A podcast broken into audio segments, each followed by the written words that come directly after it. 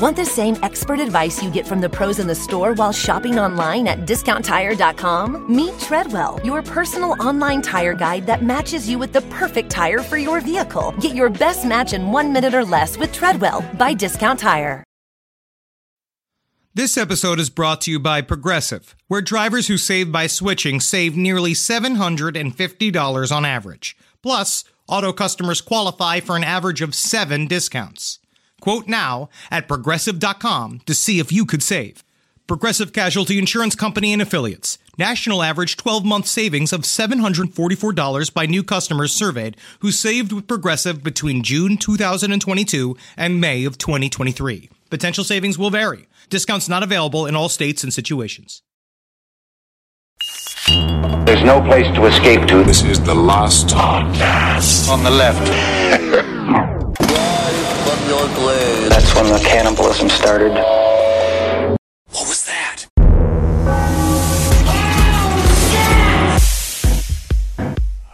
More tales of the Men in Black from Casebook on the Men in Black by Jim Keith. September 26, 1967, a woman named Shirley saw a silver disc like object hovering outside the back windows of her home. Her doorbell rang. When Shirley answered, she met an Indian woman in a long, shimmering black gown. Hello, Pat, the visitor said with a painfully large grin. My name is Shirley, Shirley said against her will. I'm sorry. I meant Shirley. Can I have some salt? I need to take a pill. Shirley brought out a box of salt and handed it to the woman. She consumed a handful of salt and forced a pill down her throat. They both watched as the humming from the UFO increased and the UFO took off over the house and into the distance. The woman in black left, and Shirley had bouts of intense nausea. Later that night, two men in old timey black coats and hats pulled up in front of Shirley's home. She thought they were priests. They set up a camera with a massive red light on top of it and took pictures of Shirley's home, and then they left without turning on their headlights. Secrets. November 22nd, 1967. The Edward Christensen family and a relative were traveling north of Maryville, New Jersey, and saw a large sphere of light, glowing red, green, and white, fall from the sky. They called the Air Force and were heavily questioned about what they saw because they had assumed they had seen a crashed airplane. They were interrogated heavily by several different officers who kept calling back through the night.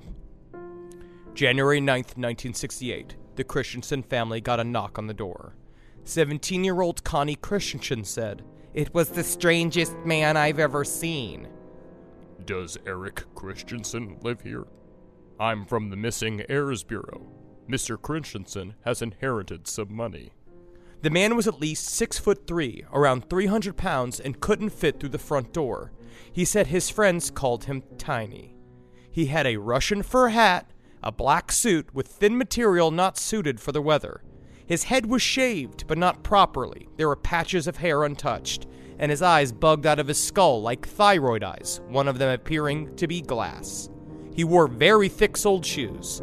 His pants were too short, and when he sat, it revealed he had a green wire coming out of his sock and going into a brown spot on his leg.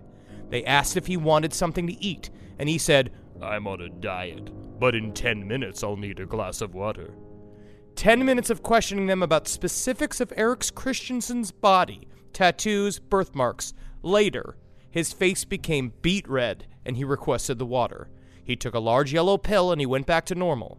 And when he left, he walked out the door, hailed a large black 1963 Cadillac that pulled up with no driver, and it pulled away with no headlights on. Secrets of the Men in Black. Wow, that's great. That was also Robbie Coltrane from Nuns on the Run. Very good. A little known fact. All Very, right, very everyone. good. Welcome to the last podcast on the left. A creepy beginning to today's episode. I am Ben Kissel. That is Marcus Parks. Hello. And we have the, the the creepy scribe himself, Henry Zebrowski. I um am so terrified of my thoughts. since doing this the, this I think series. we could just end the sentence um, there. All night, I'm having dreams of Men in Black. Are you having Men in Black dreams, Marcus? They ended. I was having them. Remember, I had the dream where uh, me and you were interrogating a man in black as Carolina slept next to us. Yeah, you told me that one. I had a dream last night about another story that I had read about the Men in Black, which was um, that I woke up to see a large man, Kissel size, in a flannel shirt, staring at me with a bowl cut uh, at the end of the bed, just staring at me and then uh, dematerializing. Uh, honestly, that was me from uh, 17 years ago. that you met you met uh, freshman in high school Ben Kissel. Um, whatever he did to you, I apologize. Are you a time cop? you time cop, bro? Maybe. All right, everyone. We are on to part two of our series about the Men in Black. Can't wait I'm gonna to say learn that- some more. Can I say this be- at the very beginning? Okay, y'all gonna need to open up that mind of yours Uh-oh. with some brain lube. Yeah, I don't know what it is that you need. For me, it's a stanky glass of whiskey, a couple of edibles, and a big old thick old joint.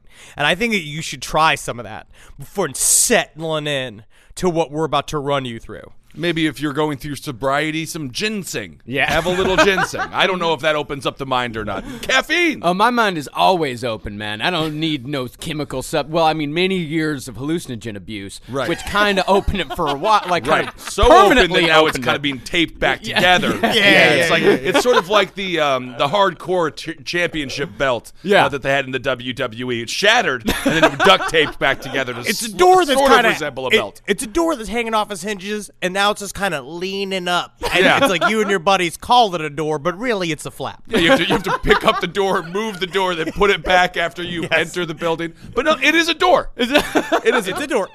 So before we get to this week's episode, we got to acknowledge our second source, Casebook on the Men in Black by Jim Keith. It is fantastically written and a very interesting book, even though admittedly it can be very confusing at times. Okay. Maybe for you, you plebe. All I do is understand the mind-bending world of the Men in Black. Uh huh. so, our last episode ended with a discussion of tulpas and the possibility that the modern day men in black were essentially born from the imagination, intelligence, and fear of the proto nerd Albert Bender. You know what I tell all the ladies? A UFO boy's imagination is just stronger than the other boys. I don't think you should tell that to anyone. yeah, yeah, yeah. But I would like to say I know what a tulpa is. It's a image uh-huh. conjured up Yep. Uh-huh. solely from the mind. Uh huh. Well, I mean, not Very good. necessarily. I mean, You know what? A I- tulpa. honestly, that's farther than I ever thought he'd get. Thank you. Got it. But one thing to keep in mind with the Men in Black is that they are by no means a uniform group. They come in many different shapes, sizes, and races with different powers and influence. Really? But again, they all share the same thing secrets. Secrets, secrets are no fun. Can you choose uh, to be a fat one or a thin one or a tall one or a short one? No, you're given your case from birth. Oh, okay. So, on this episode, we're mostly going to cover the Men in Black through the lens of a word whose etymology almost perfectly describes our subject. The Latin roots run the gamut concealed, hidden, beyond the realm of human understanding. Oh. And the word is. Occult.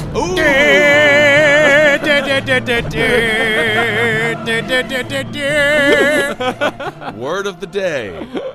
Now, the 20th century is by no means home to the first sighting of the Men in Black. The Men in Black have been around for centuries, most notably in 15th and 16th century Europe, and always in cases involving the most popular paranormal phenomena of the time hmm. witchcraft. Ooh. See, Men in Black to me, they're very they're like the David Bowie of the occult world, where they fit every fashion. They they every single Right. phase it goes through uh, occultism, they're right there. And so a part of it, it's like last episode we try to explain what one of Nick Redfern's biggest theories is that, that they are tulpas. We're going to talk about this this episode specifically is how they are an extension of occult matters that have been around since the beginning of time. Yeah. And that the Men in Black have always been there, step by step, but fucking pocket to pocket. Yeah. Human race, dick to dick, just us together, Right. c- crab walking, slam next to each other like a couple boys learning how to hold each other up for the first time on a summer vacation when you run away from your parents for the first time, Well. while they're off g- getting hammered on the cruise. That's a, that's a strange way to make a teepee, but uh, tulpa. That's something that's conjured up. Yeah? With uh, with just the mind there. You guys might not have known that. but uh, this is why you don't let me do research. We don't let you do research. That's the problem. you, you get one nugget of knowledge, and just all of a sudden you're the most arrogant person in the room. Sledgehammer. Sledgehammer. Agrarian. yes. So the first recorded sighting of a man in black, at least as far as Europe goes, occurred in France in the year 1490, when occult practitioners claimed to trample crucifixes as they worshipped, quote, a tall, dark man. The next sighting came 30 years later, again in France. It's in France. It's in France.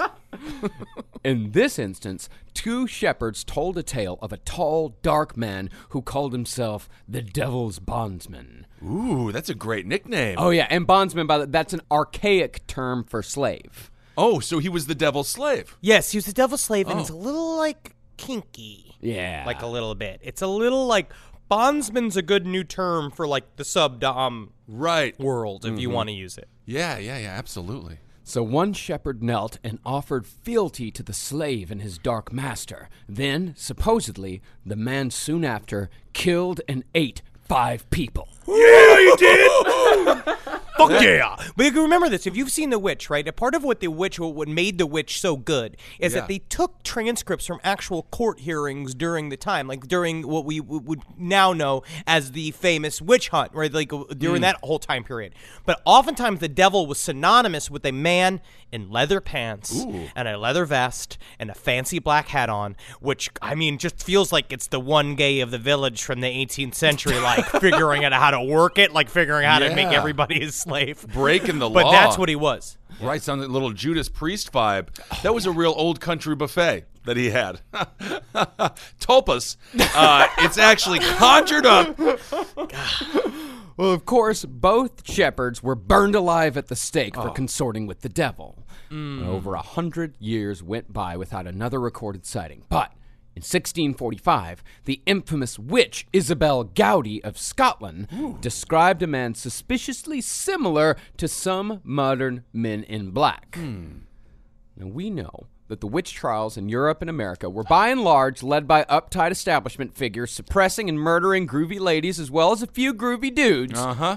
But there may just be something hidden in Isobel Gowdie's testimony. The whole thing with the witch trial, right? It was all because they were taking the bad wheat, right? Bad flour. It was that kind. Uh, well, The ergot. the- there's, I a- there's wa- that's one story is that that uh, the wheat uh, supplies would get contaminated with fungus. I would like to balls. nibble on that though, and just see what that trip is like. I, I- bet you, of if you know you're taking it, I bet you it would be a pretty good time. I think it's supposed to be one of those like terrifying trips, Terrifying. like the, like the trip that uh, Tex Watson had that caused him to murder Sharon Tate and all the other people. Have you ever had angel trumpets? No, that sounds like a horrible thing that you might get after eating too many grains. There's the Kissel. stool joke. Tulp. wow. Wow. Um, no, but the idea is that it creates very. It's July 5th. Okay, can I just clarify? It is July 5th right now. We all had a July 4th. We celebrated our freedom. We all had a great And then- time last night. Now emphasis on dumb. Okay, hello. dumb. It's doing. good. We're doing good though. We're strong. um, but angel trumpets are a naturally growing hallucinogen in Florida that are like these flowers that you pick, and they they, cre- they create very vivid visual hallucinations where you do stuff like your your bed looks like it's all covered in cockroaches so you go and you get the bleach from underneath your kitchen uh, like you get your bleach underneath from the sink and you cover your bed in bleach and then you set it on fire and shit like that Oh, I see. So you don't want it. You don't want it. No. Okay. Well, this is a quote from Isobel Gowdie's trial. His members are exceedingly great and long. No man's members are as long and as big as thee. And I found his nature as cold within me as spring well water. What is she describing there? It's a- it seems a little phallic. It's his no. Is it's a nude. It is phallic, but she's describing members like limbs. Oh, Like- I yeah, see. yeah, yeah. Okay, because he doesn't have like a butt. Okay. She was fucking it. Oh, okay. At Okay, the I same time, that is true. Honestly, she was fucking it. All right. Well, this testimony mirrors the long limbed men in black with the cold touch that we'll discuss later on in detail. But that is very, very much a men in black detail. Long limbs, cold touch. Long limbs, cold touch. Uh, th- what they talked about last time, we talked about a little bit like uh, jointless wrists. Yeah. they look like Gumby. They have like no knuckles. They're all very flat. They Hmm. are. They look like they've been made by a factory. yeah. Okay. And furthermore, even though the quote unquote confession of Isobel Gowdie is likely a fabrication made under duress, it still ties into Men in Black lore. Okay. See, the fact that the long limbed, cold, dark man lived in Isobel Gowdie's imagination speaks to the genetic memory of humanity. See, hmm. pitch black, long limbed figures, for some reason, speak to a primal fear within us all. I mean, even, this whole thing survives even to this day in horror movies. I mean, from the xenomorphs of the Alien franchise to like 21st century creations like Slender Man and the Babadook. Right. Like, there's just something about like these, it's the shadows that terrify us. Oh, absolutely. Yeah. Um, and Slender Man, I we were going to bring this up last episode because in the end, like in a way, it seems that Slender Man is a mirror slash kaleidoscope version version of the original Men in Black visions, and that Yeah. now. Like I, I would almost consider the Slender Man to be real. Like we had two people stab a girl, like the Slender Man stabbings case. Several other people have committed crimes in the name of Slender Man, and I don't really understand what makes it any less real. Like it, it, that Yeah. to me is the perfect example of a tulpa. It's because people, when they're young, their perfect idea of a man is tall and thin, like Curtis Cobain or a series of other people. And I'm a little sorry I don't fit the fucking mold. It, the tulpa was created by a bunch of 13 year old girls. And I'll tell you one thing: when when you get older, you like them fat. You, Yeah, they- you like it because you yeah, can they- keep a fat man. You can keep, keep a fat man. around, and he's feed him. thankful and he's Yeah. very excited to be there. But a part of it is that they, I think that what you're saying, while ignorant, is also true. I'm onto it. but a part of it is that the 13 year old sexual fantasy, which is what made all of the weird lemon slash fic about Slenderman real, it's like it's a part of it. It's like they. They are sexually identifying with Slender Man, but the problem, like a tulpa, is that it eventually grows to have its own fucking agenda mm-hmm. and, it, and turns and becomes something else. like the robots in Westworld, which is a series that I'm watching and referencing on a regular basis. Every time you have either a microphone or you're on stage, you find a way to shove Westworld into it, but it doesn't ever make any sense. It doesn't. Episode five, season one. I mean, two yeah. years old. Series is two. I, I don't know. I mean, one of the things we're trying to say is that the Men in Black may have always been tulpas, mm. but they were created collectively by the primal fears of humanity. And the tales that we just told are by no means the only appearances of Men in Black in the witchcraft era. In 1730, in Norway, a 13 year old girl claimed that six years before that, she and her grandmother had attended a secret meeting with Satan by way of pig transport. took the pig bus. Wait, I mean, I've been in some bad Ubers before. What is a pig transport? Can you imagine a 13 year old girl pulling up to you in a pig, be like, Hi, what you doing? Want to get on my pig cart and go meet the devil? Uh, yeah, uh, yes, I have to. Yeah? Uh, I think so. Wow. And Satan had brought along two companions, whom the grandmother had referred to as, quote, grandfather's boys. Ooh, that is a wonderful series on X videos right now. I don't Take a know. And all three of them were dressed all in black. Okay. Now we're gonna see, but again, we're gonna see a very common trope with Men in Black as well. A lot of times they visit in 3s we We're, uh-huh. we're looking here is that the grandfather's boys, quote unquote, not his testicles, were actually a part of the unholy trinity of Satan with Right. his two lieutenants, who often spoke of in folklore and echoed the echoes the modern day Men in Black, who Yeah. often show up like Does, that. but I never heard of them hanging out with a pig though before. This is the first time I'm hearing about the pig. Well, th- with all the witchcraft stuff, you know, the things with uh, witchcraft tend to get a little blurred. Are pigs big in witchcraft? yeah. Pigs? Yeah, sure. All animals are. Well, goats, goats specifically. Yeah. I think the Yeah. goat. Yeah. But pigs can Yeah. also have a pretty big part to play. okay. Why not? You anti-pig? I'm not anti-pig. Yeah, you anti-pig so here? Pro-pig, it's like ridiculous. I almost stopped eating Anti-pigite. them.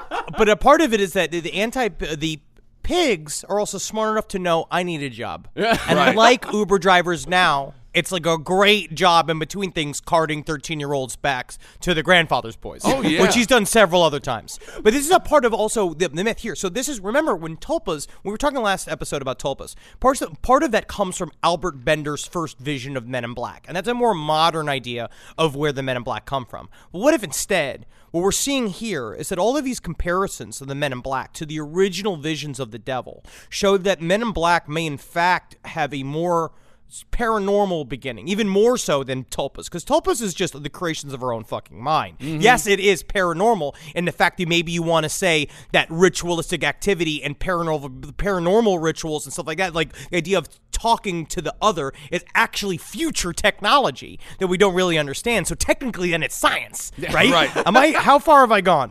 Well, I, How long have I been You got, talking? you got to the word science. there it is. Might be a medical part of condition, but But what if the Men in Black really just are the what we talked about with aliens and gnomes and fairies and all that shit too? It's just the embodiment of everything that is the other that has been forever, and essentially they are uh, they they are more attached to like an entity that's poked its way from the other side into this world. is it a really big pig that you get inside of?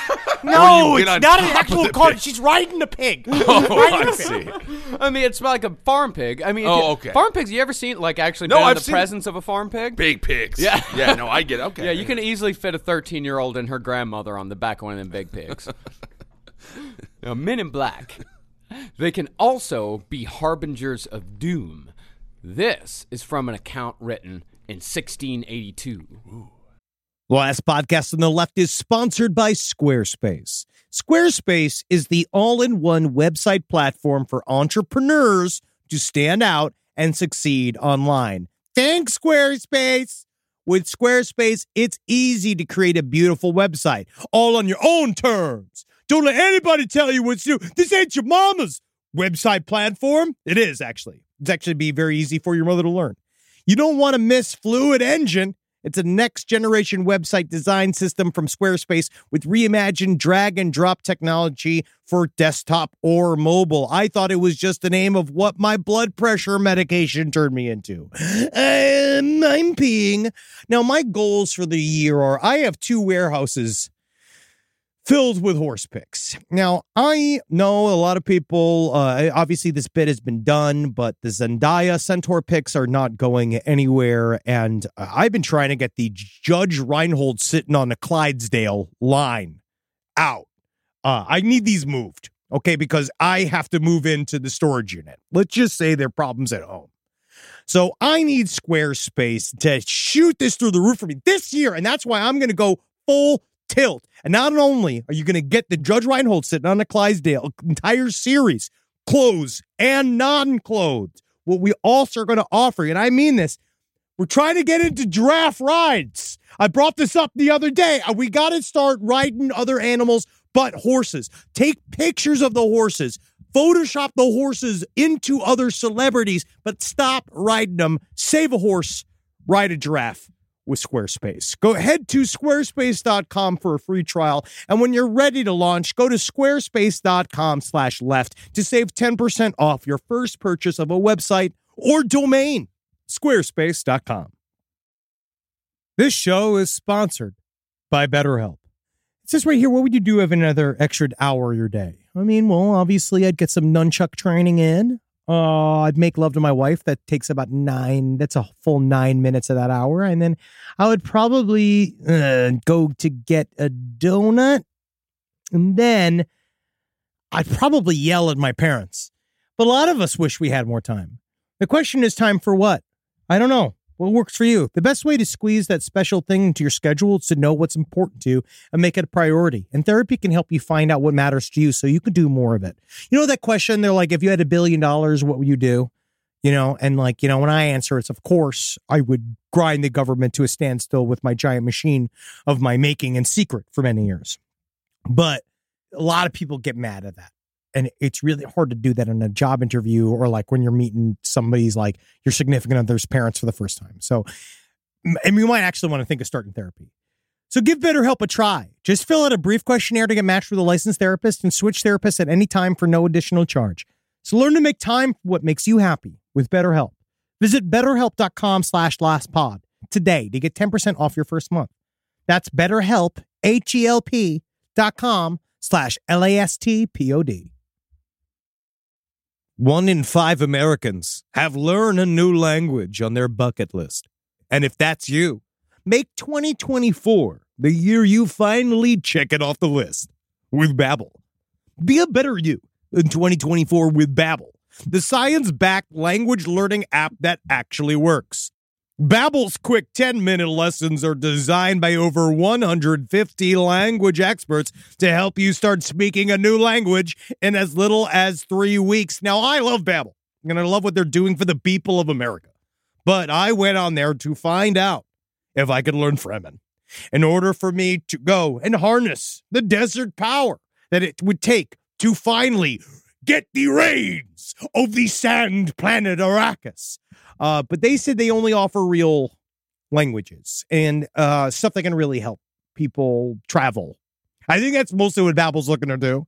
They didn't really like. I called customer service and I asked me like, "Well, how can I possibly harness the power of a million Fremen?" And they said, "Please, sir, stop calling." And I said, "But I I'm doing an ad for you currently while we're on the phone." And Babbel, you know what? God love them. They helped me learn German. And in the end, they, they were right because German's a lot more useful. Here's a special limited time deal for listeners. Right now, get 55% off your Babbel subscription, but only for our listeners at babbel.com slash left. Get 55% off at babbel.com slash left, spelled B-A-B-B-E-L dot com slash L-E-F-T. Rules and restrictions may apply. In Brandenburg, Germany, there appeared in 1559 horrible men, of whom at first fifteen and later on twelve were seen. The foremost had beside their posteriors little heads, the others fearful faces and long scythes, with which they cut at the oats, so that the swish could be heard at a great distance, but the oats remained standing. Just feel like they're making fun of their like country folk. no, dude. It's man, Kissel. Pop out for a second, right? I popped out. How fucking how I know you are. I see it. I see it. Put it back. I um, you're driving along in a cart, right? Yep. Hip. Come on, Martha. Martha, you dead yet? No, we're getting you to the hospital. Only three days away. Hip. Hip. Looks over. There's just a field filled with these dudes Yeah. in black robes and scythes hacking at wheat that's not getting hacked. They're just like slicing through it and they're just doing it like it's fucking a Black Sabbath fucking album cover. So they're happy. Just do the shit and then you drive us. They're not happy. Oh, they're not very happy. mean looking. And then the whole town dies of the plague. Yeah, because that's Right. exactly what happened. Right after people saw these figures, the Black Death swept through the area. I, I just hope I get my mother to the fucking hospital. Oh, your mother's got the plague. She's got the plague. Oh man, you know this is man. It's it's it's tough creatively thinking. Now, the links between these manifestations and modern day Men in Black may seem somewhat tenuous mm-hmm. because, hmm. after all, the color black has long been associated with evil. Mm. But appearance is not the only thing these occult practitioners of the past share with modern UFO lore. Okay. For example, something was written in 1645 in the Laws Against Witches and Conjuration ah. that sounds suspiciously similar to the experiences of modern alien abductees. Hmm. It was written that the devil leaveth marks upon their bodies, sometimes like a blue spot, or a red spot like a flea biting.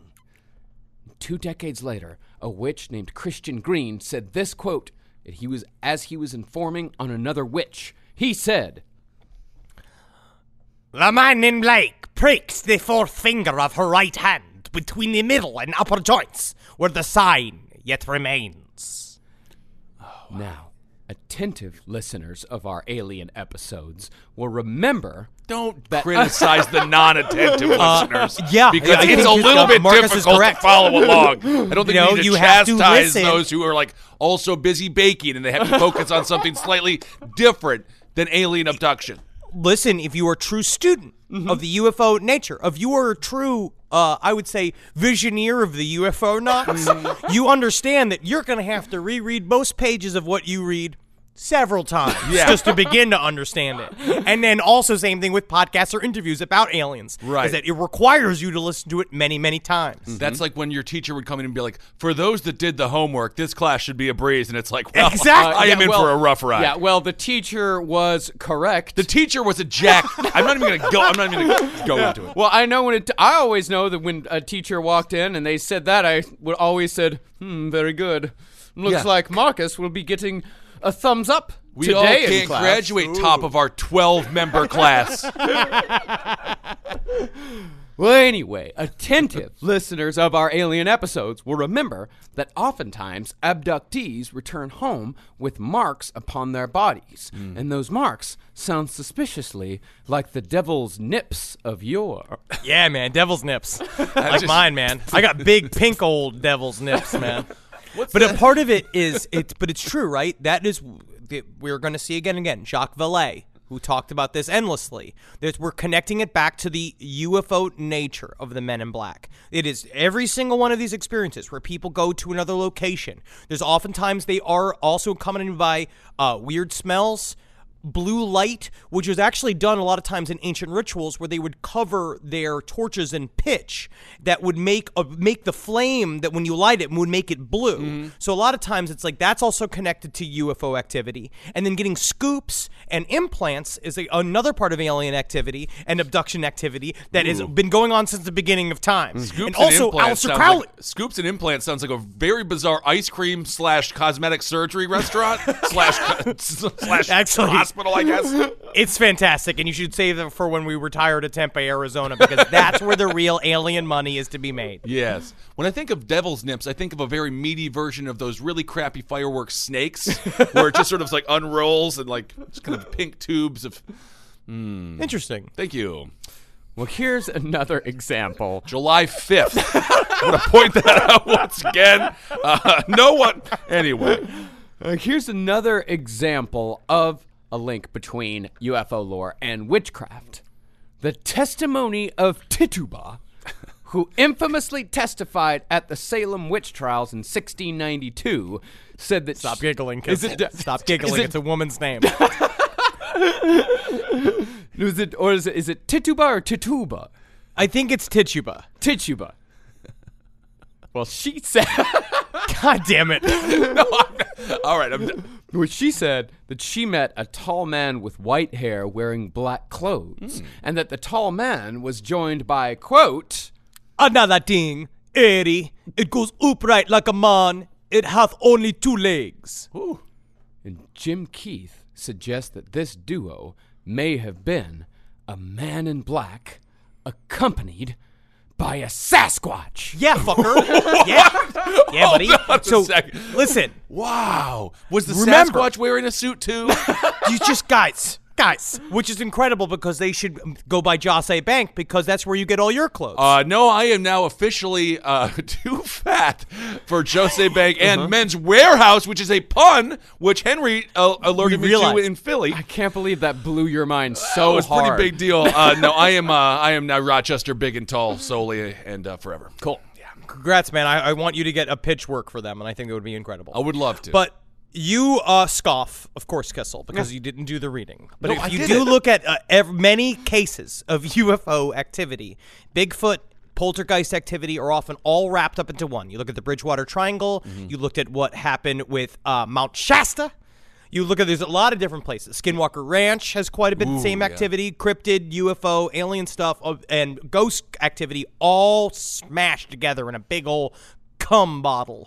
All of right, I just didn't spooky realize activity. I didn't realize the Sasquatch and the Men in Black were a duo. That's a that's a movie I'd see. That, that is a mo- definitely a movie I'd see. But yeah, all this stuff shows up in uh, when UFO flaps occur. Yeah, flaps. That's that's like the term for when like UFO activity occurs in one location for like an extended period of time. Wow, it's that's- also the sound when Stanton Friedman runs up a flight of stairs.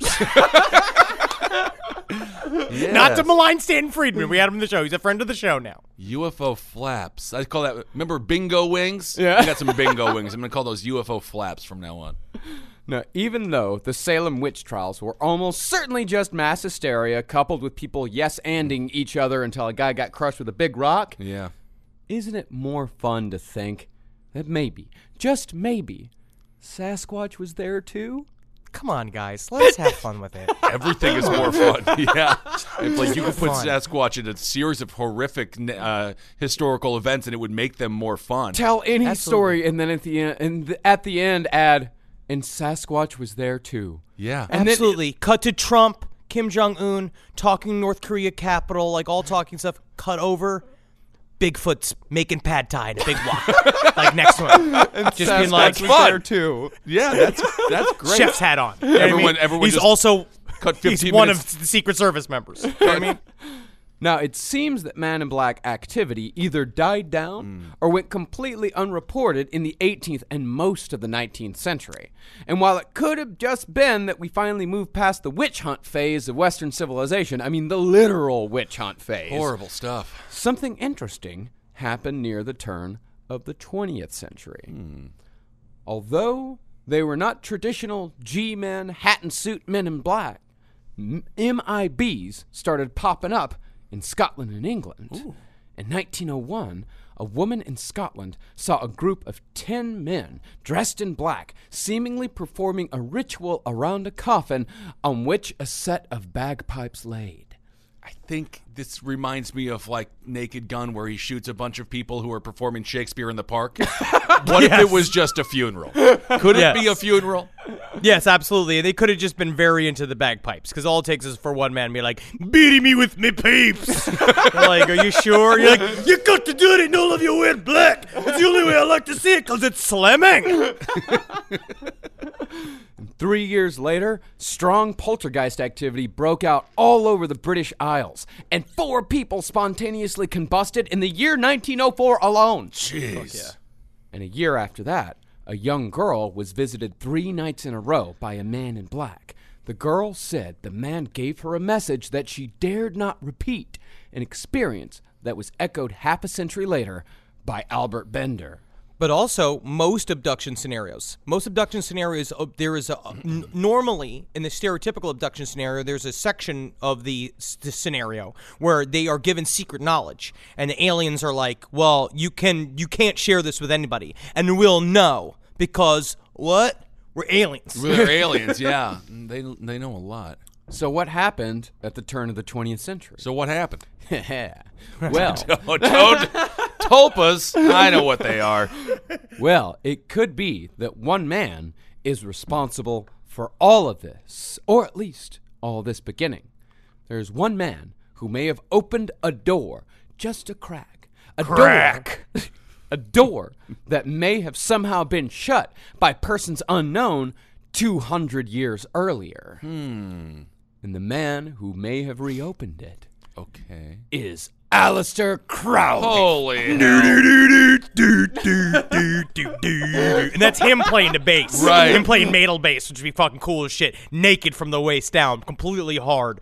Beautiful head with a fucking turban on, just like, but, oh man, I fucking, I'm falling re in love with Aleister Crowley. I don't know. How did he reopen it between his, his his orgies and all of the drugs and the and the drinking? We're going to get into it, man. Okay.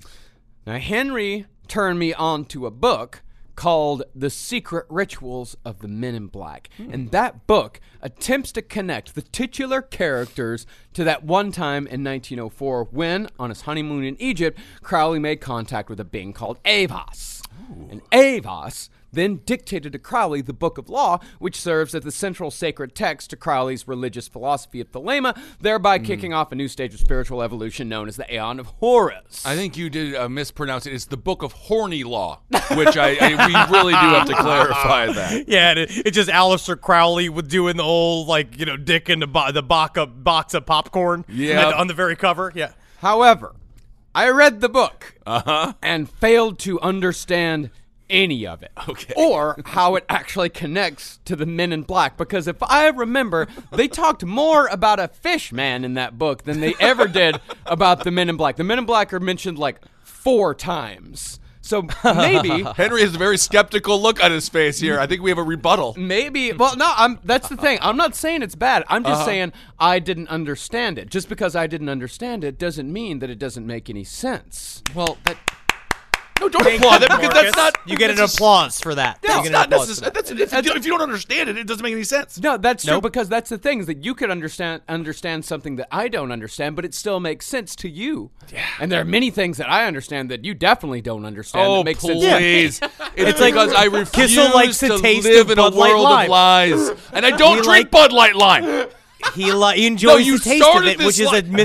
That's a tulpa. That is a tulpa. You, cr- they are conjuring up images of me with Bud Light Limes. It's not happening. I will always remember the sentence. I will always remember you sucking on a tall boy Bud Light No, Lime, it's- going, "It's like a margarita, except I got it in a can." No, you um, fucking dick. No, that is not. I- I've never. And I then, never oh my it. god! And then after you said that, they started selling margaritas in a can. So that means that you very possibly, through your love of Bud Light Lime, I don't create- like or love Yeah. or even drink Bud Light Lime. It tastes like poison.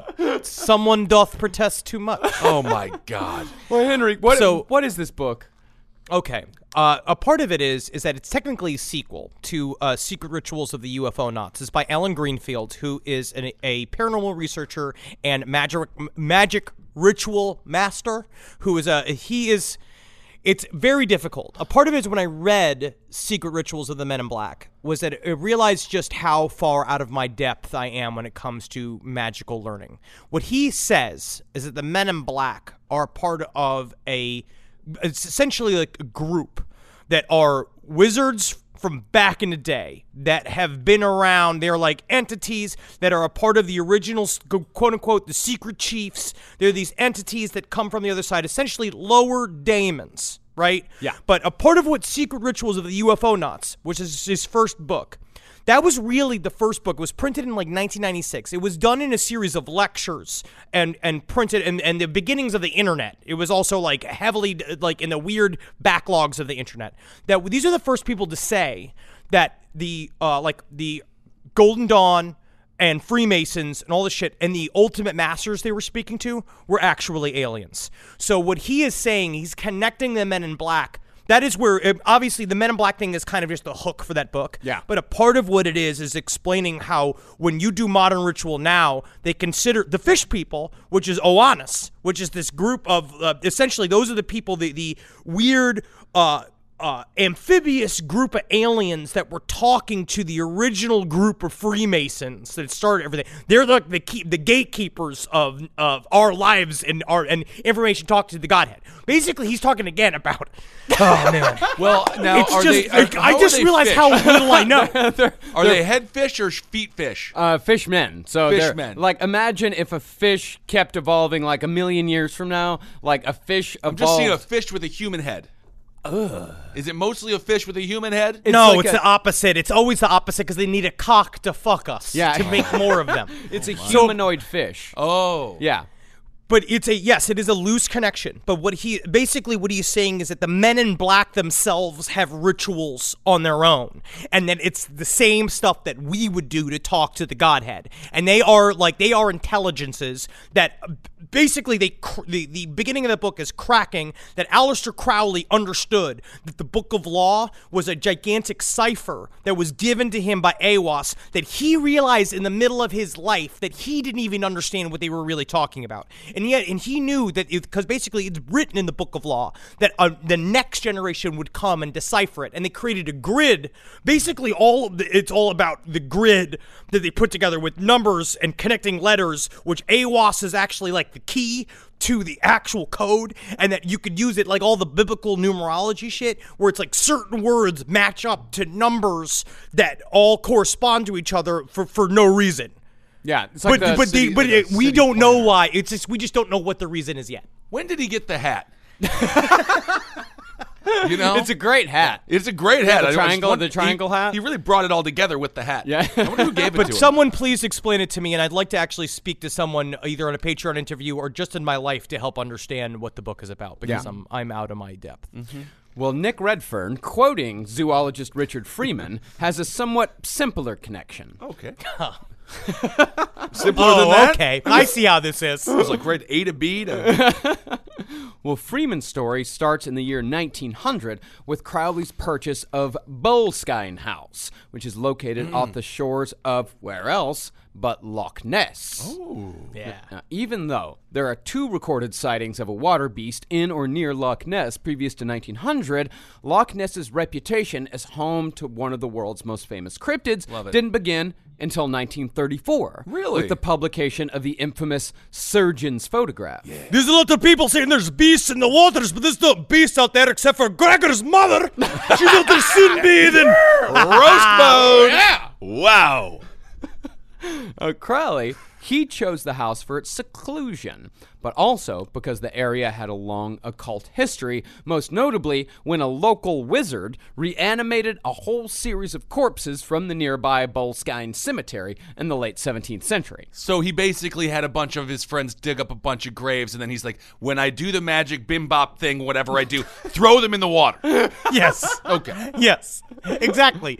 But also very similar to the Zobops, the voodoo priests that also been compared to the Men in Black. Very much Ooh, so, I yeah. like the name Zobops. Now, It was here at Boleskine House that Crowley attempted perhaps his most famous ritual. Oh. This was the site of Crowley's attempt to summon his very own guardian angel. And hopefully it's got a randy old schwanz on him so Yeah. that I can consume it with my boot on. I know. I have a feeling this involves like getting the uh getting a bitty uh, nice big thing there. It, it did, but Yeah. on the other hand, this ritual, this actually this ritual kind of runs a little contrary to what you'd usually think Uh-huh. about uh, Aleister Crowley. Like he had, if I remember correctly, he had to abstain from any alcohol or like any mind altering substances. yeah, dude. If you're and gonna dilate your butthole no, that I- big, I think he abstained from sex as well for those. You six have to. months. Yeah, You Six- there's a yeah. part of this but same thing with Allen Greenfield is that when they're talking about when they do these magical works, these take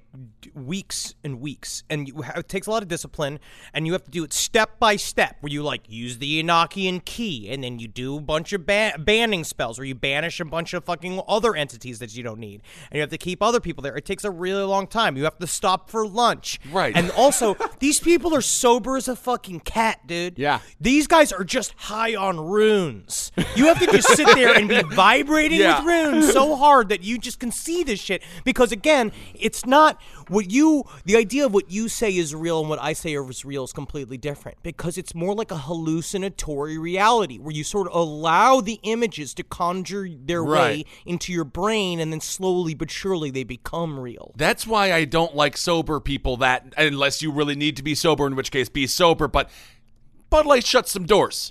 and you don't need every door open in the house because you got a breeze coming through, it's unsafe, anyone can enter.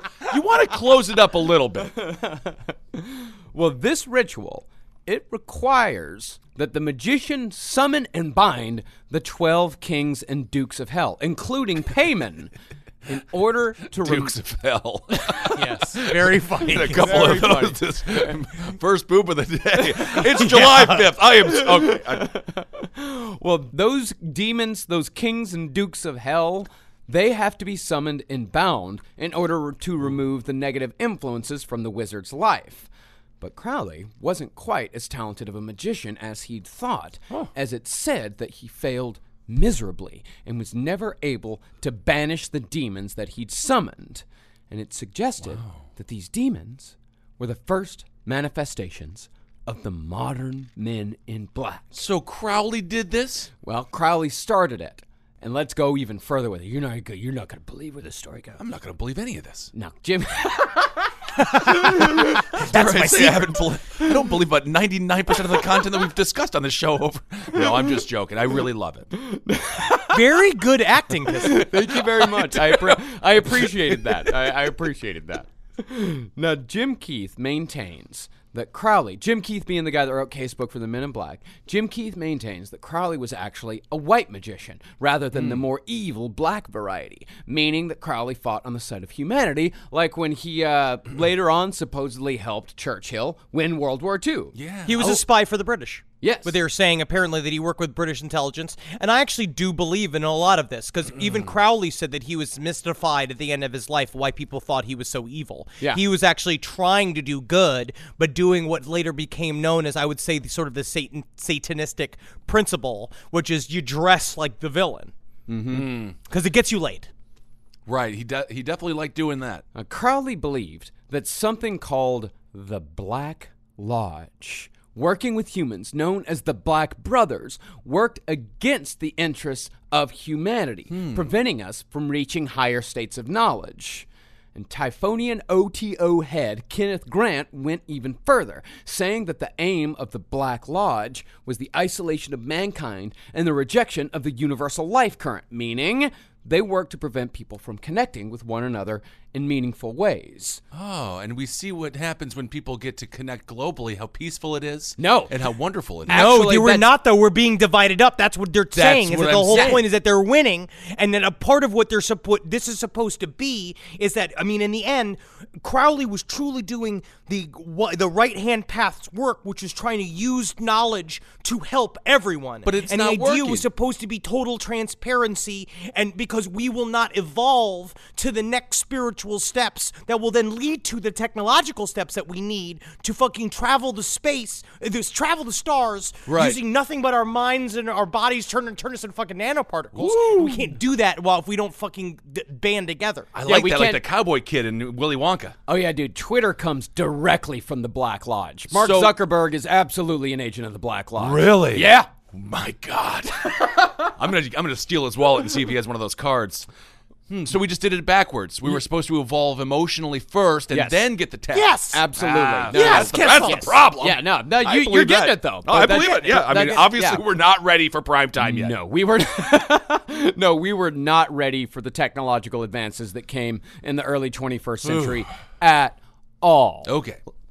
Now let's bring Allen Greenfield back into this.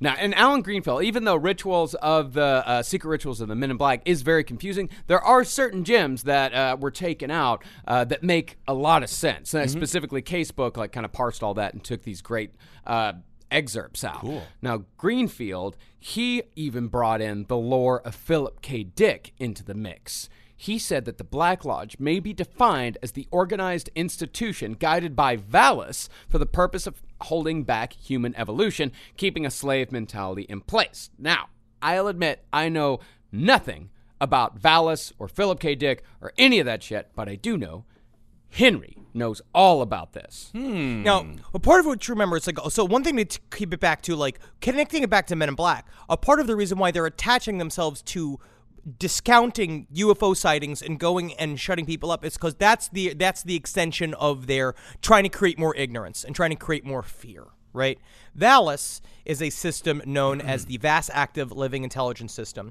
that uh, Oh, approached Philip K. Dick. Now, apparently, in a in a vision to Philip K. Dick. He was zapped with a pink laser beam of pure information from Valis that basically showed him that there's no such thing as time. He went that all time is concurrent. That we that he mm-hmm. viewed himself in Roman times. It also happened to tell him that his son had a heart condition as a little baby, and he had to go through all of these different tests. He was like making the doctors run all these tests on his son, and they were like, there, "We do, there's no reason for this." And finally, they took X-rays of his heart, and they saw that he had a heart defect that would have killed him. Right? So they feed him these little bone molts of information, which was this, and then he died several years later of a brain aneurysm. Some people say that maybe that that was like sort of like th- that bubble in his brain is what caused mm-hmm. him to see it, or is it vice versa? So he had like And so what Valis is is that no, wait. So, are you fucking bringing phenomenon type of shit into yes, Philip John K. Travolta, the, yes, the John Travolta? Travolta, Kyra Sedgwick vehicle. Yes. Wait. I don't know what happened to your. How are we at Travolta? What he's Listen. saying is that it's possible that you know Valis was actually he was able to see Valis because he had a brain defect, much like John Travolta was able to perform telekinesis in the movie Phenomenon because of the brain tumor. I'm a Spoiler. queen- Okay. Yes. Spoiler. Yeah, alert. I'm the spoiler Hard- alert listen, guy. hard- King no, spoiler I'm alert. allowed to But back- spoil and in And in Michael, he's an angel. But back to uh, understanding. So where we're at, right? Valis is sort of one of the spokes or one of the tips. Like if you imagine a 26 sided star, right? 26 lot point. of- If you imagine a 26 pointed star, one of the, and being the godhead, one of those points is Valis. One of those points are the fish people that talk to the original people, or they one and the same. One of those points is uh, Aiwass. One of those points is Lam, that Aleister Crowley was one, one of his contacts that he drew on a piece of paper. And what did it look like? A fucking alien. Yeah. Right? Same shit. So what Valis is is the system that Philip K. Dick was connected to, but then it's more about was he feeding, the- was it feeding him information, or was it like giving him selected good bits of info and then keeping him repressed the entire time? Because a part of it hmm. is understanding too when you're working in ritualistic magic. Because now Allen Greenfield he calls upon Valis in his new like introductory rites when he does a ritual. Like Valis is in there. There's a Right. part of it because what happens with like because if Philip K. Dick went insane, he went insane the only way a sci-fi genius could go insane, which is you go really fucking insane. And then he wrote an exegesis, which was the 1400 page journal trying to describe all the things that he saw, which is very detailed, which we uh-huh. will do an episode about. But a part of it is that when you call an entity like that, right? When you talk to the the Oannes or you talk to Valis. Who's to say that they don't have their own fucking agenda as well? Honestly, I think I get this. Appetizer sampler. you got mozzarella sticks. You got you got quesadillas. You got maybe mini sliders. You got maybe chicken wings. Uh-huh. Right. You get a lot. Uh-huh. You know, but you don't get the steak. So y- he want he never got the steak. He got the sampler. He could have theoretically been given the steak, but he was also satisfied with the sampler because let's be honest, they're awesome. well, I would say Honestly, no, it makes sense. Uh, uh, okay. Uh, well, I would say that the stake is monotheism because you get the stake, you just get one god. You just get the just one. you just get the one. But with the app sampler, Right. you get a whole bunch. You get a sample. you get a whole bunch. right. So he got all of it, but he never quite got the stake. You know what? I, I I'm technically more confused because now I'm like thinking about it. What you're saying, and like in a weird way, it does kind of ping. But mostly, I think it's just because I love appetizers. Yeah. Well, I think it makes a little sense. Of course. Shopping for humans is hard, but shopping for your dog is easy, thanks to Bark. It's because dog can't give you its opinion. But every month we deliver dogs and treats just for your pup because they deserve to be spoiled. And then the dog shows you what they like. It's incredible. Only I could teach Wendy to use an iPad. She's so resistant. She scratches it up, she barks at it, barks at me. But if she could use it, she'd order BarkBox for herself. At Bark, we send your dog a whole new collection of toys and treats made just for them every single month. And for a limited time, we'll double your first box for free. How about that? Wendy loves her little toys.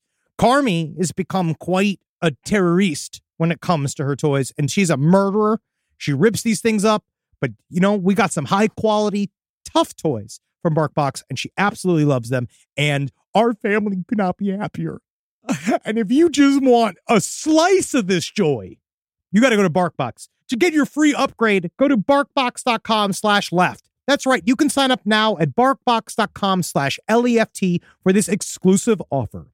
This ad is now over. Let's go back to petting our dogs.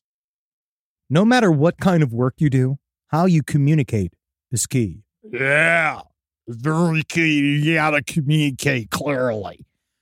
All these emails, reports, and presentations are equally important to the collaboration needed to get things done. Grammarly can help. Grammarly is your AI writing partner to help you communicate more effectively and efficiently so you can make a bigger impact at work. It's like you're Captain Kirk and Grammarly is Data, and you're kissing a lady on another planet. And Data is just trying to make sure you write better. Better writing means a stronger impact. And Grammarly works across 500,000 apps and websites. And by understanding your writing and context, Grammarly provides relevant, personalized suggestions. It did begin to understand when I was yelling and when I was doing bits versus me, because I do use Grammarly, and it's nice. But I will also say Grammarly does will do the thing where it's like, um, I think maybe you missed a little comma here, blah blah blah. And it's like, yeah, I know. Thank you, Grammarly. Like, thank, I get it. Yes, but still, like, maybe we could just think about what I'm going through today, right? But Grammarly really does help because that's what we all need: a stern teacher with glasses and uh, little buckled shoes. That's Grammarly to me. That's what I see. Make a bigger impact at work with Grammarly. Sign up and download for free at grammarly.com slash podcast. That's G R A M M A R L Y dot com slash podcast. Easier said, done. Getting engaged is special for so many reasons. Planning the perfect proposal. Oh, I want to do it at the Hindenburg. I want to do it at the Hindenburg Memorial.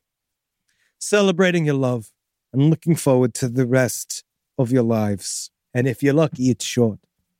The only part that's not so special, shopping for an engagement ring if you don't know what you're doing. That's where BlueNile.com comes in, especially if you don't feel like talking to your mother.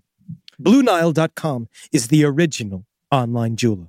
Since 1999, they've helped millions of couples create their perfect engagement ring with little or no feedback from their mother.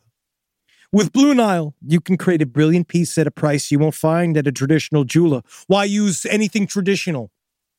Blue Nile also offers a diamond price guarantee, which means that they can usually meet or beat a competitor's price on a comparable diamond. And I sent you to Steven, my guy, but you still refuse and you decide to go with your Blue Nile little thing because, oh, it's got a 100% satisfaction guarantee with guaranteed free shipping and returns. And sometimes Steven doesn't answer your calls, and sometimes Steven loses the rings.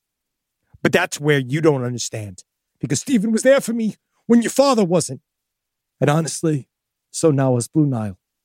Because every time I call, they pick up with the 24 7 customer support. And they hear all about my hands hurting and how I've got, they have to reverse my feet at the doctor. They, they said, and they, but eventually they said it's temporary. They're going to put it back forward. But oh, thank you, Blue Nile, for not picking up, even though I texted my son.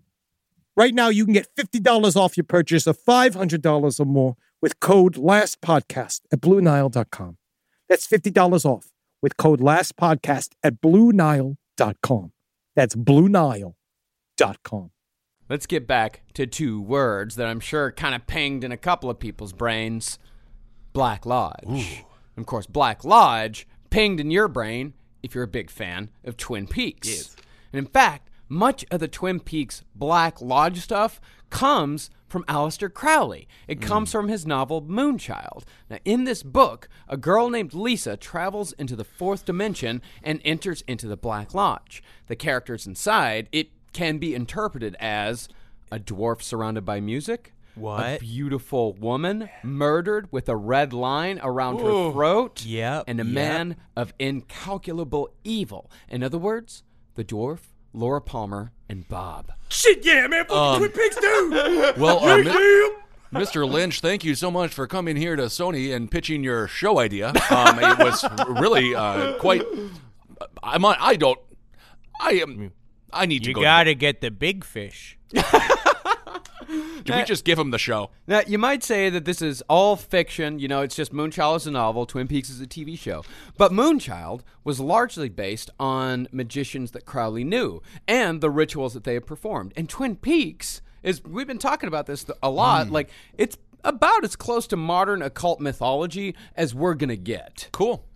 Because he, they really did their homework in terms of if you want to talk about the Black Lodge, they, the the new season, the third season of Twin Peaks, is a gigantic occult exploration, which I would say is as close to uh, David Bowie's Black Star as anything else. Where it's like Yeah. you just want to get down deep and you go through all these references. You technically need to be watching Twin Peaks with the fucking computer open, like searching shit. I haven't seen the uh, the third season yet. I'll get to it in two years from now.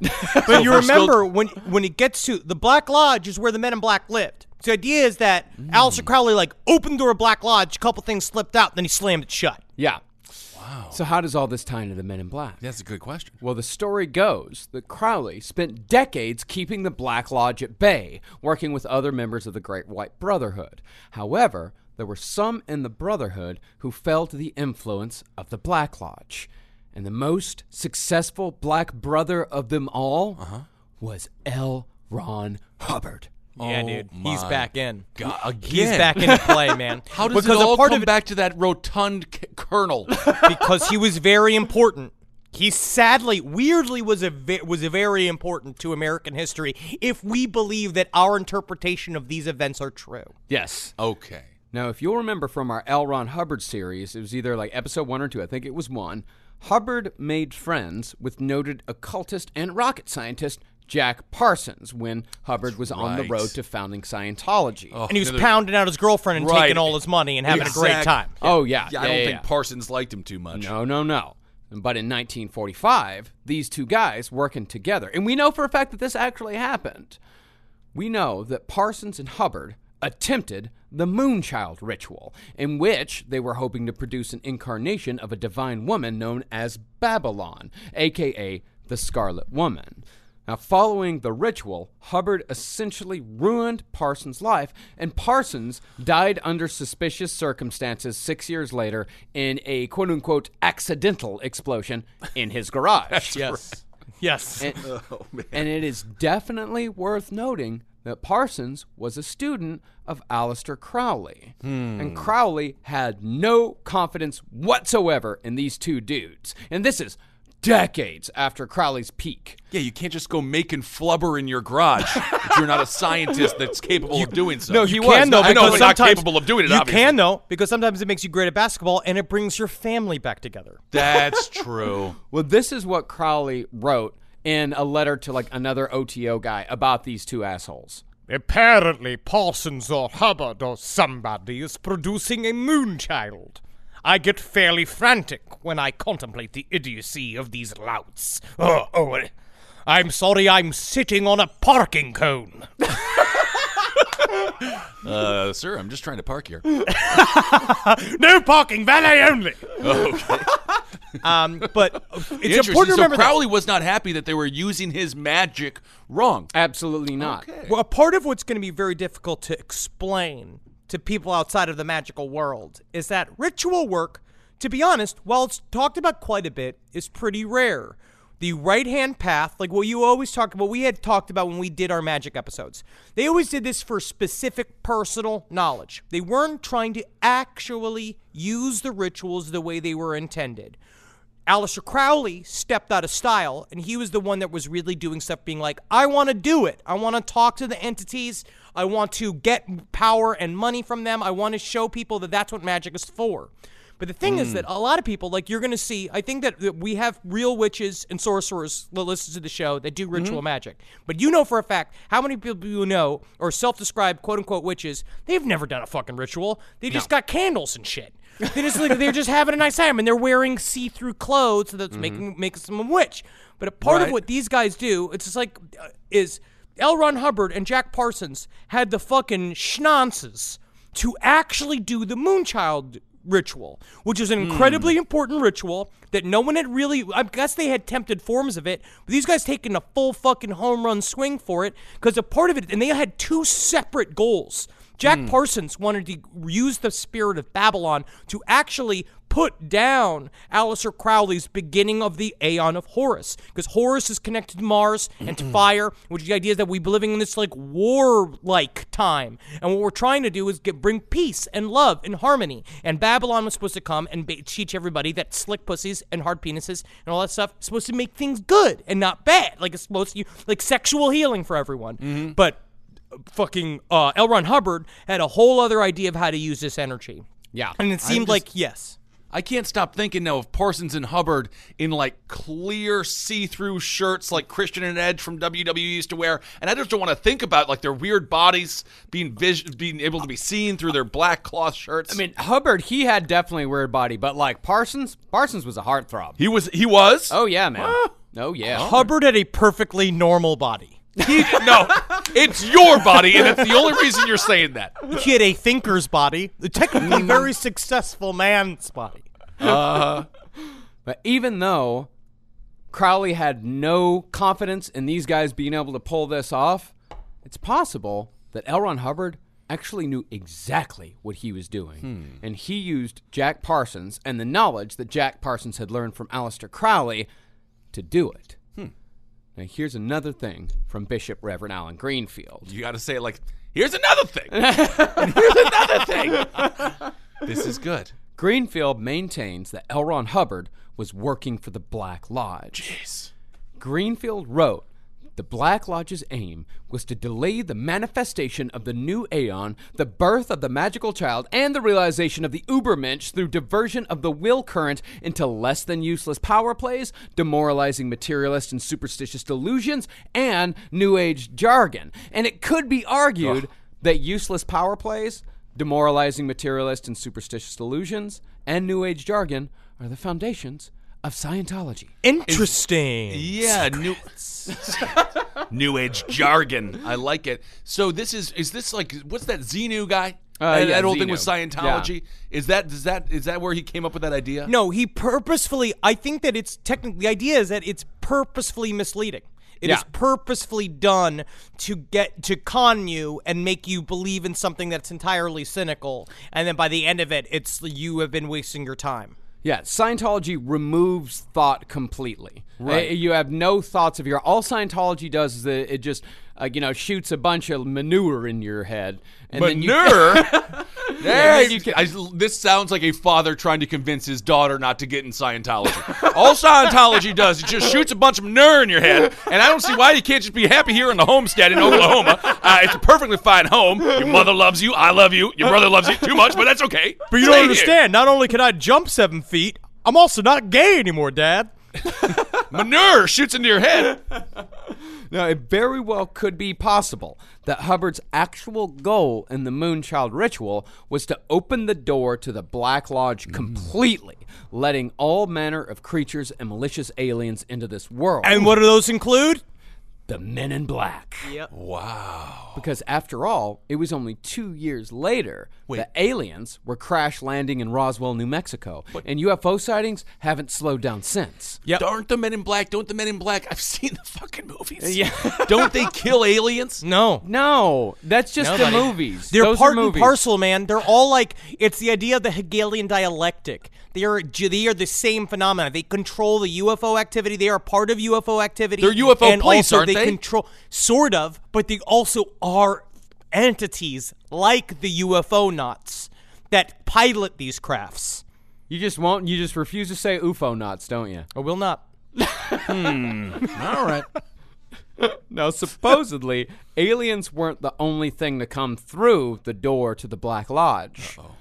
Although creatures like Sasquatch, Nessie, mermaids, and such and such mm-hmm. have existed for centuries, something curious happened following the Moonchild ritual. Hmm. Around that time, truly bizarre creatures started showing up all around the world, but North America in particular. Uh-oh. Take, for example, the Flatwoods monster that we spoke of last week. Yeah. Yeah, with First the fucking seen- fish flaps and the fucking big Yep. flat head and the red eyes. Yeah, that was first seen in 1952. And remember, Bender said that the creatures that he met in Antarctica looked just like the Flatwoods monster. yeah, dude.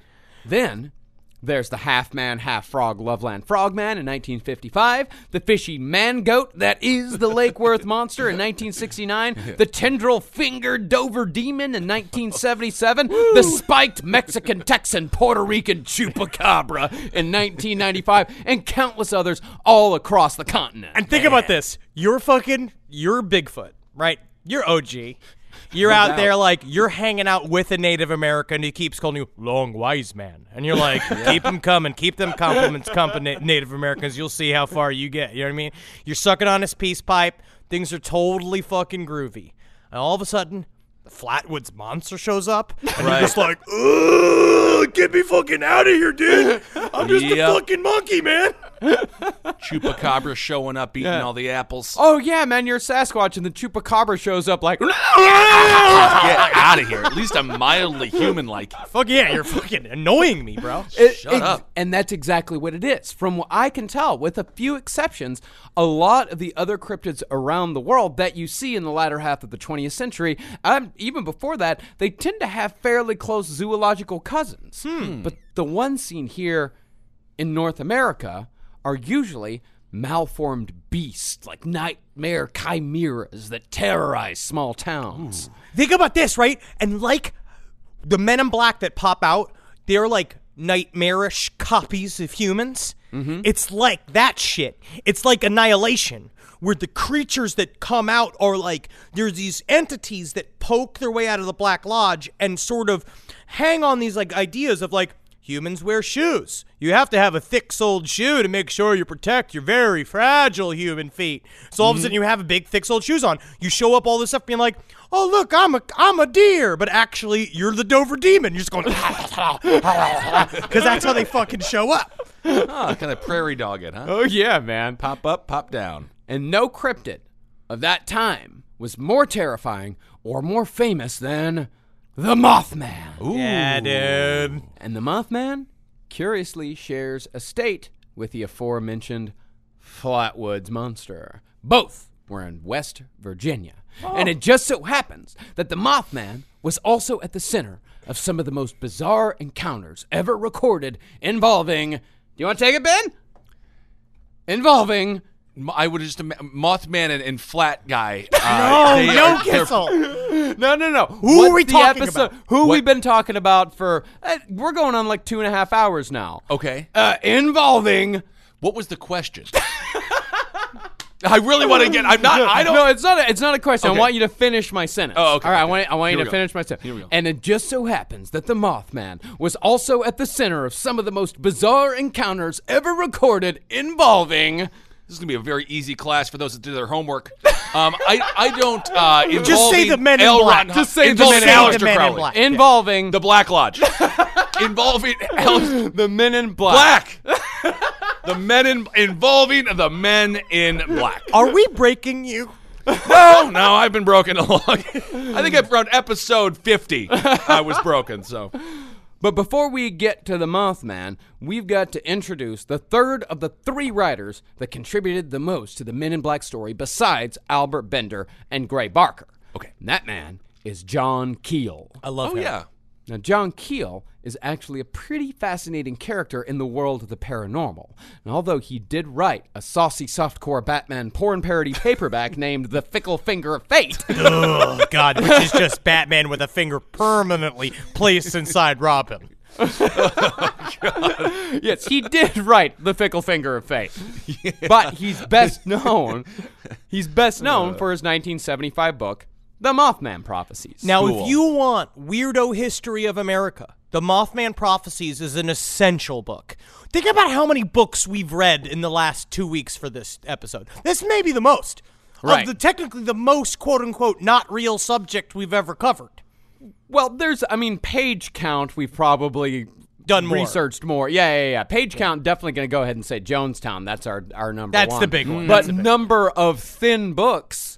Uh, Men We're in at Black five. is definitely up there. Yeah, we're at five. Oh, you guys got a bunch of personal pan pizzas coming your way. no denying that. Oh, Book the it. book club. No, Oh, I'm number one nobody. in No, class. you never get. You never get rewarded for reading alien books. It's that's not- how true. many times I would bring those into class? I remember bringing Yeah. a- alien books into class as a little kid, and they're like, "This isn't real books. You need to read a real book, like of mice and men." Oh God, I hate that book. I love that book. Uh, No, I know why you hate it. Yeah, because first of all, rabbits are they're weak. Second of all, why are you so mean to the big guy? It was Leave him because alone. he killed a woman. He No, killed I a woman. understand that he gave a massage to someone. Well, you know what, man? It's like whatever. Leave the guy alone. Leave him alone. Well, Keel, besides just writing the Mothman prophecies, he was one of the most important voices in Men in Black research.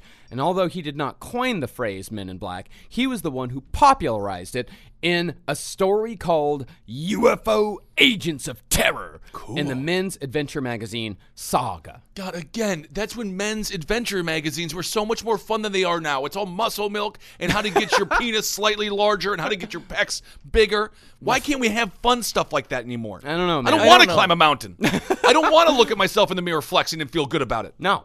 I just want to talk about. I would much rather read a, a tale like that. I want to read a story about how a guy climbed a mountain and found a weird bird. Yeah. And then Yeah. climbed back down. I just want to meet a, to read a story about a five foot seven t- boy, a round boy who meets a very long woman, and they they spend their lives going in a big hot air balloon from town to town, killing men in black and having sex. I think you're gonna have to write that one. yep, I will with my actions.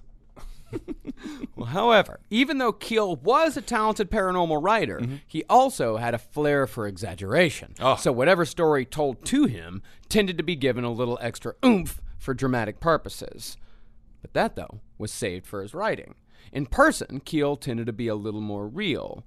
His most bizarre encounter with the Men in Black was just told to paranormal author Brad Steiger, who we have no doubt used as a source on last podcast in the past. We've hmm. definitely used. Brad Oh yes, absolutely. He is an old school Bill Cooper style conspiracy, ha- like hardline guy. yeah, he's a hardline guy, but he's not quite there. Like he's not going to die in a shootout in his front yard like Bill Cooper did. Okay. Now, allegedly, Keel had the same sort of visitation that Albert Bender had experienced, as in, you know, Men in Black show up, say, stop looking into the shit, and we won't have to hurt you. Hmm. But during Keel's visit, the Men in Black decided to turn up the weirdness factor a bit. Oh. At the end of the conversation, in which the men in black not so subtly threatened Keel's life, one of the men in black started rummaging around under Keel's sink. The man in black came out with a big bottle of Clorox bleach and asked Keel, What is this? What is this? What is this? What, what do we have here? What kind of liquid? Well, it's got the yuck logo on it. Uh, we did put that sticker on it for the children so they know not to drink it. And Keel told the men in ba- black, It's Clorox bleach. It's a powerful disinfectant. Hmm. Yeah, really? Like we're gonna believe you? I would, but Yeah, because the uh, men in black, the man in black, he opened up the bottle Mm-hmm. and he put it. He just stuck it under Keel's nose and told Smell him it. sniff it, smell, smell it, smell it. Which everyone loves. Everyone always loves to be forced Oh, to smell yeah. things. Yeah. Oh, it's it's always a great scent when someone requests you to smell something. Oh yeah. Then, after the man in black confirmed again that it was indeed Clorox bleach, he just took a big old swig of it. Yeah, and then handed it over to the next man in black, Nice. who gulped down like a few more swallows, like, ugh, ugh, ugh, ugh. and then he handed it off to the third man in black, who finished off the bottle. Good, good, good. It's going. it always reminds me of uh, what's Harland Williams from Dumb and Dumber. Oh, he goes and he gets the bottle. Get out of here. Then they just uh. left. No, F, n- not replacing the bleach. Huh?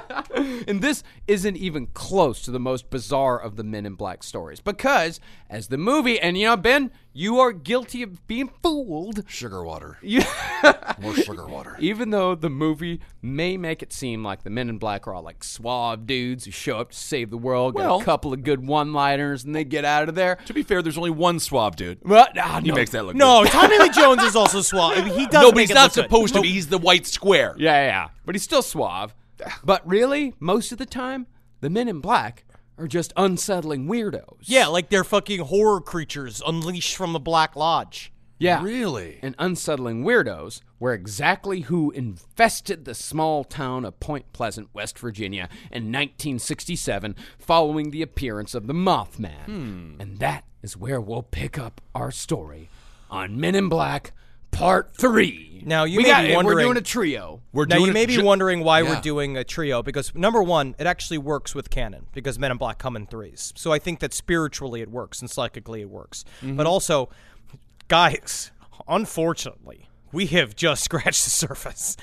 And this Really? Is, there is so much more shit. And I was saying this the last time to Marcus, and I really believe this, where it's like, one day, you guys ain't going to see me for a while. And Yeah. I'm going to come back and I am going to either have a Men in Black in a fucking net and I'm Mm-hmm. going to be taking pictures of it, or, or I'll be covered in Men in Black blood, Uh huh. just fucking hunting them down spiritually from state to state and country to country. So you're just gonna, gonna, gonna you're gonna kidnap a bunch of people. No, I'm going to kidnap Men in Black and I'm going to torture them until they admit it that they are Men in Black. Okay, yeah, that'll be good. Um, all right. Well, wow. There we go. Men in Black Part Three coming up next week. Oh, yeah. Wow, That's man, very I feel stuff. cleansed. Yeah, Yeah. me too. That felt good. We got it out. Yeah, we got it it's been out. sitting upside. I've been having so many nightmares and babbling at Natalie, and she likes it too. But a part of it, man, wait till oh man, we're gonna fucking crack this, me and Natalie, one day. We're gonna get off this fucking grid, dude. I've been getting a lot of I've been getting a lot of polite nods in my household. That's that nice. ain't bad. I was, I was just there yesterday. We celebrated July 4th at Marcus's house. I brought over so much cheese. Yeah. Uh, but you still have it there. Oh, we definitely still have it. In Yeah, the- fact, the uh, while, while we're in uh, Portland, our ladies are going to get together and just have a cheese day. They're gonna eat that cheese. Yeah. huh? Yeah. Very Yeah. good. Like a couple right. of a couple of hot mice. Couple of che- yeah, absolutely. All right, I love cheese. Um, anyway, so that's that's Men in Black Mm-hmm. Part 2 All right, now what do we have to do? We have to thank everyone for Patreon. thank you all so much. Uh, Henry and I had a great interview this week. We interviewed the uh, this guy. He he hosts a podcast called The Gateway, and they're checking out this guy, uh, this gal. Uh, Teal Swan. She's a possible cult leader. We don't. It's it's up for debate. um, I'm She sounds like a cult leader. I'm gonna put it on my upon re re-establishing it. She just sounds like a cult leader. He's being generous, which I think is nice that he is. being Yes. generous. So check out that interview. If you haven't subscribed to our Patreon, please do, and you can listen to all of those interview series. Oh yeah, they've got that. There's dozens of interviews these two dudes have done over on our Patreon. If you uh, give five dollars or more, then you get access to all of them. You also get access to my series in which I am working on reading the Bible beginning to end. There it is. about thirty minutes at a time, and uh, I think I'm pretty far into Genesis now. Well, totally. I'm past the baguettes. Oh, 30 minutes at a time. You're going to be done with that by 2088. We're just doing Yes, the, yes. Be- that's we're just long- doing the we're just doing the Old Testament. We don't need to do the New Testament. Ah, that's right. And uh, yeah, thanks for listening to all the shows here. On Top Hat this week, I interviewed Wild Man Mark Mara. Wild Man. Which because he's a motivational speaker now. So Wild if you're Man. feeling down, I think it's a very uplifting episode. That's really cool. And uh, I would like to thank everybody. Uh, follow us on uh, all of the fucking horseshit. And I'm so fucking sick of. On Twitter at Henry Loves You, at Marcus Parks, and hmm. Ben Kissel, who's on some reason back. I don't know why you're I, back. well, no, I'm not. See, everyone was like, "Oh, I hope people are nice to you this time." No one was really mean to me on Twitter. It's just I, I am a sensitive little being, and I Yeah. We- absorb everything. Oh, we all than are. what you we would all think are. And we're you- all punishing ourselves. Doing Yeah, it. and I just I, I just couldn't deal with everyone's thoughts. So what I did was I got back on it, okay, but I didn't use the app. Mm-hmm. I'm just looking at it. I'll post, and then I just try because I find myself just getting like um Mad. manic with it. Yeah. yeah, Yeah, and it's just fucking like awful. thumb, It's- thumb, thumb, thumb. My thumb has never worked so hard in its whole little thumb life. Oh yeah, I hate Twitter, Facebook, both things are creatures of the black law. Oh, I my guarantee God. you. I, That's I the hate the exact I hate type it, but of thing unfortunately, we're a mom and pop organization. So Right. we we're all mothers and fathers here, and so we got to get the word out. And so unfortunately, this is what we're doing until finally that solar flare comes that wipes it all fucking out. Um, Oh, and then also goodness. follow us on Instagram at Dr. Fantasy at Marcus Parks and Ben Kissel the number one and LP on the left or all things last podcast Yes. on the left. And unless it is certified LP, last podcast on the left, or one of our names, we are not in charge or in control of any social media presence out there. No. So don't don't confuse us with anything, man. we We're- just the same three dudes as always, and folks Yes. folks are doing what folks do, and Yeah. you, what can you do? You can't contain nothing. We're in charge of our personal Twitters, the LP on the left on Twitter and Instagram, and, And our that Instagrams. is- And Yeah, that that's it. it. We have no control, nor do we look at it, nor should you look at it. So Yes. it has nothing to do with us. Yes. Um, all right, everyone. Well, thank you so much for listening. We love you, and I cannot wait. We'll see you in Portland this weekend. Yeah, you might Friday be, night. You might be listening to this on the way to the show right now. Yes. Uh, so yeah. We, oh, maybe we could pretend like you remember that scene in Wayne's World uh, 2 where they're all driving to the concert and they're listening to like Mr. Scream. Mm-hmm. Yeah. They're like, yeah, everybody out there that's going on the way to the Aerosmith concert, and then he goes. See you guys in Portland tonight. Oh, Revolution man. Hall. And I hope they have one of those really cool licorice dispensers like they have in Wayne's car. Remember that? Yeah. Always wanted that. That's fucking All right. great, man. Yeah, I would definitely do that. That sounds great. All right, fuckers. Hail Satan. Uh, hail yourselves, everyone. Hail Helgeen. Hail me. Fight the Black Lodge every day. Fight the powers of, that want to keep you ignorant. Read Yeah. a book. Go make love to your significant other. Go to a pool. Magustalations, everyone. Want the same expert advice you get from the pros in the store while shopping online at discounttire.com? Meet Treadwell, your personal online tire guide that matches you with the perfect tire for your vehicle. Get your best match in one minute or less with Treadwell by Discount Tire. Stream the live TV you love for 40 bucks a month with Sling TV. Sling is football playoffs and pro and college basketball. Get breaking news from MSNBC, CNN, and Fox. Sling is reality TV, kid shows, and more. Sign up in minutes and start streaming live TV at home or on the go. Flexible channel lineups and no long-term contracts. Check out sling.com for special offers. Sling, the live TV you love for a price you'll love.